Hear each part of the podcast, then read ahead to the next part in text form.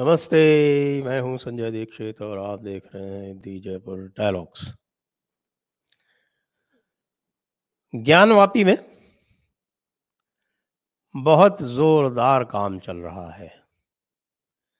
जी हाँ, अभी कुछ ही दिन पहले आपको ज्ञात है कि इलाहाबाद हाई कोर्ट ने जो शिवलिंगम मिला था, आज से ठीक एक वर्ष पहले 16 मई को, यानी 16 मई को आदि विश्वेश्वर प्राकच्य दिवस अब मनाया जाने लगा है काशी में।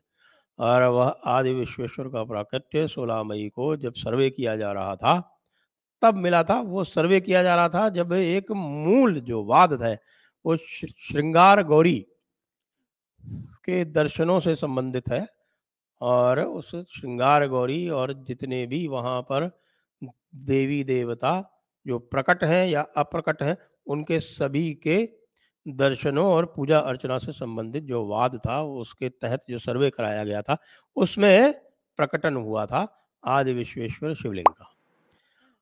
उसके बाद आप जानते हैं कि किस प्रकार से घटनाएँ चली, मामला सुप्रीम कोर्ट तक गया, उसमें जो है वो प्लेसेस ऑफ़ वर्शिप एक्ट लागू होगा या नहीं होगा, उसका निर्णय करने का अधिकार डिस्ट्रिक्ट जज साहब के पास ट्रांसफ़र किया गया। जो सूट था, वो भी डिस्ट्रिक्ट जज साहब के पास ट्रांसफ़र किया गया। फिर उन्होंने ये निर्णय दिया कि यहाँ पर प्लेसेस ऑफ़ वर्शिप एक्ट से ये सूट बाधित नहीं होता है। क्यों? क्योंकि किसी भी स्थान का जो रिलीजियस कैरेक्टर है, जो कि सेक्शन चार में प्लेसेस ऑफ़ वर्शिप एक्ट में जो निर्धारित किया गया है कि किसी भी स्थान का जो रिलीजियस कैरेक्टर है, वो वही रहेगा जो 15 अगस्त उन्नीस सौ सैंतालीस को था। और वो रिलीजियस कैरेक्टर जो है, यह तय किया गया डिस्ट्रिक्ट कोर्ट के द्वारा कि वह केवल और केवल एविडेंस के माध्यम से साक्ष्यों के माध्यम से, सबूतों के माध्यम से ही तय किया जा सकता है। तो फिर वाद आगे चला। अब जब ये वाद हुआ तो हमारे हिंदू पक्ष की एक बड़ी बीमारी है क्रेडिट लेने की। तो भाई कई सारे लोगों ने नीचे और सारे वाद डाल दिए। फिर एक एप्लीकेशन डाली गई, एक प्रार्थना पत्र डाला गया 250 ग। विष्णु शंकर जैन और हरिशंकर जैन जी के द्वारा कि इस शिवलिंग का साइंटिफिक इन्वेस्टिगेशन कराया जाए, उसमें बहुत सारी तकनीकें आजकल और उन सबको carbon dating, soil testing, ground penetrating radar, इन सब के माध्यम से ये सर्वे कराया जाए और सर्वे करा के इसकी जो है आयु तय की जाए, क्योंकि ये स्वयंभू शिवलिंग है, ये कितना पुराना है, ये तय किया जाए। जिसको कि डिस्ट्रिक्ट कोर्ट ने ये कहकर रिजेक्ट कर दिया कि नहीं, इससे जो है वो शिवलिंग डैमेज हो सकता है। एक हमारे जो राखी सिंह जो थी, जितेंद्र सिंह बिसैन की तरफ़ से जो पक्षकार है, उसकी पक्षकार वो हैं, जितेंद्र सिंह बिसैन उनके पावर ऑफ़ अटर्नी धारक हैं, वो पलट गए, वो जाके मुस्लिम पक्ष से मिल गए। उन्होंने कहा इससे शिवलिंग डैमेज हो जाएगा। वो निस्तारण कर दिया इलाहाबाद हाई कोर्ट ने और एएसआई की रिपोर्ट पर जब एएसआई ने ये कहा कि बिना किसी भी प्रकार का डैमेज किए हुए ये कार्य हो सकता है और इसमें ground penetrating radar, soil investigation और उसके साथ साथ कार्बन डेटिंग इत्यादि को लेकर ये तय किया जा सकता है। और यह भी तय किया जा सकता है कि ऊपर से इस शिवलिंग पे अलग से जो एक खांचा दिख रहा है जिसमें पाँच लाइनें हैं, उसका भी निर्धारण किया जा सकता है कि ये कितना पुराना है। तो अलग अलग पूरी तरह से दूध का दूध, पानी का पानी हो सकता है। अब विष्णु शंकर जी ने और हरिशंकर जी ने और उनके साथ दो अन्य ने, यानी कि रंजना अग्निहोत्री जी, जो मथुरा में पूर्ण मुख्य पक्षकार है, आरंभिक पक्षकार है। रंजना अग्निहोत्री जी उनके साथ कुछ ने और फिर नेक्स्ट फ्रेंड बन के और एक, मैं आपको नाम बताता हूँ। महंत शिव प्रसाद पांडे, इन्होंने। तो इन्होंने तीन एप्लीकेशन फ़ाइल की। इनमें दो एप्लीकेशन ये है, वो कहती हैं कि संपूर्ण ज्ञानवापी जो मस्जिद जिसे बताया जाता है, खसरा नौ वन तीन ज़ीरो में, इस संपूर्ण परिसर का एएसआई द्वारा ग्राउंड पेनेट्रेटिंग रेडार इत्यादि के द्वारा साइंटिफिक इन्वेस्टिगेशन किया जाए। क्यों किया जाए? उसका कारण वो ये कहते हैं कि जब हमने सर्वे किया था तो हमने पाया था कि जो मुख्य डोम है इस मस्जिद का, उसके नीचे एक और डोम है, एक और गुंबद है जो कि एक शिखर है, और वो एक मंदिर के शिखर की भांति है, वो पाया गया उसके नीचे तो उसके नीचे भी शिवलिंग पाए जाने की पूरी संभावना है।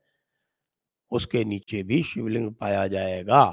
तो इसके अतिरिक्त भी और कई स्थानों पर बहुत सारी मूर्तियाँ, बहुत सारे मंदिर के अवशेष हैं, इन सब का इन्वेस्टिगेशन किया जाए।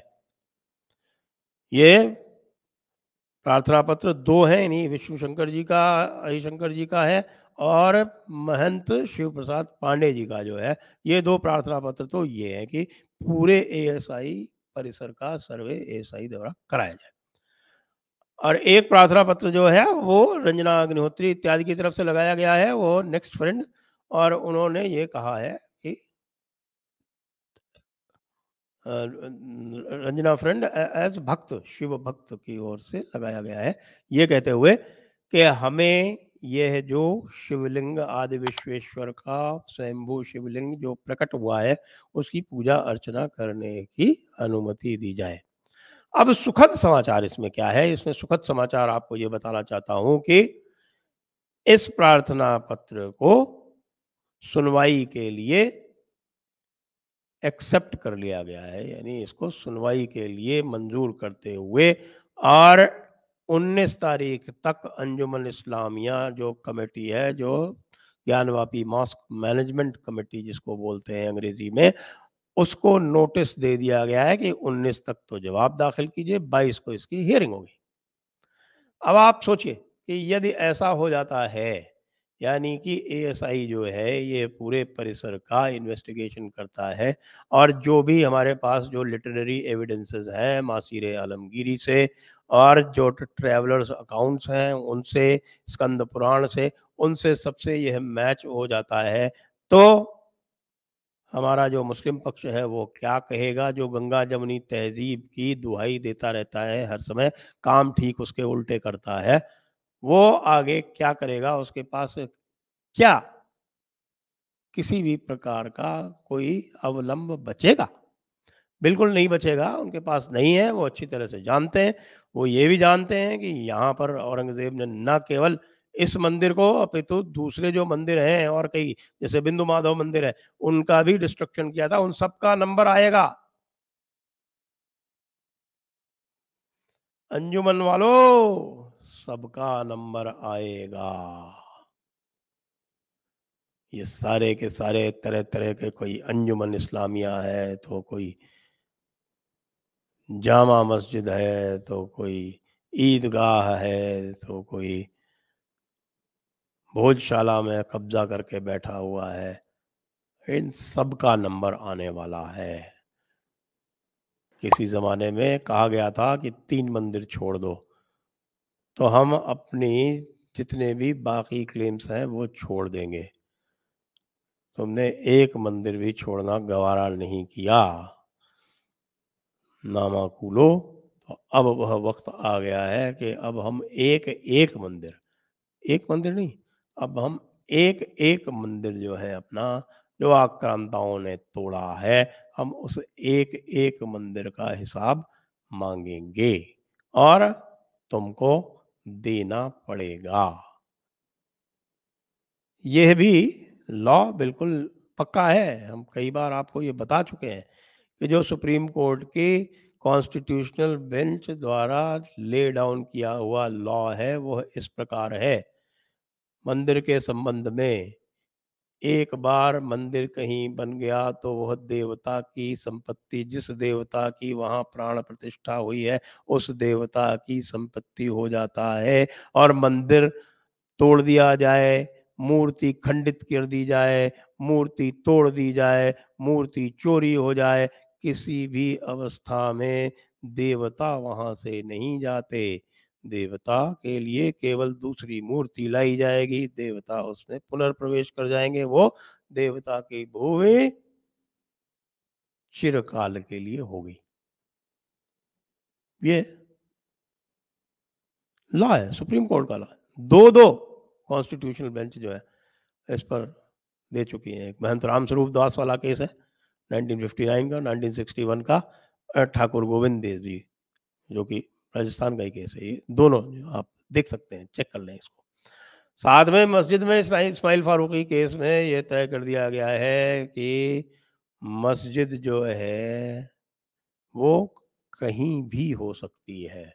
उसका एक ही स्थान पर होना बिल्कुल आवश्यक नहीं है। सऊदी अरब में तो रोज मस्जिदें बदली जाती हैं। मस्जिद के साथ इस प्रकार का जो ये बोलते रहते हैं कि once a mosque always a mosque ऐसा कोई लॉ नहीं है। इस्माइल फारूकी वाला केस देख लें, उसको ओवरटर्न करने का बड़ा प्रयास किया था कपिल सिब्बल एंड कंपनी ने। हो नहीं पाया। तो शिव भक्तों, अब तो बिल्कुल तैयार हो जाओ, क्योंकि अब सावन आने वाला है अब सावन में भोले की सवारी खूब जमेगी। बोलो ज़ोर से हर हर महादेव। जय हिंद वंदे मातरम।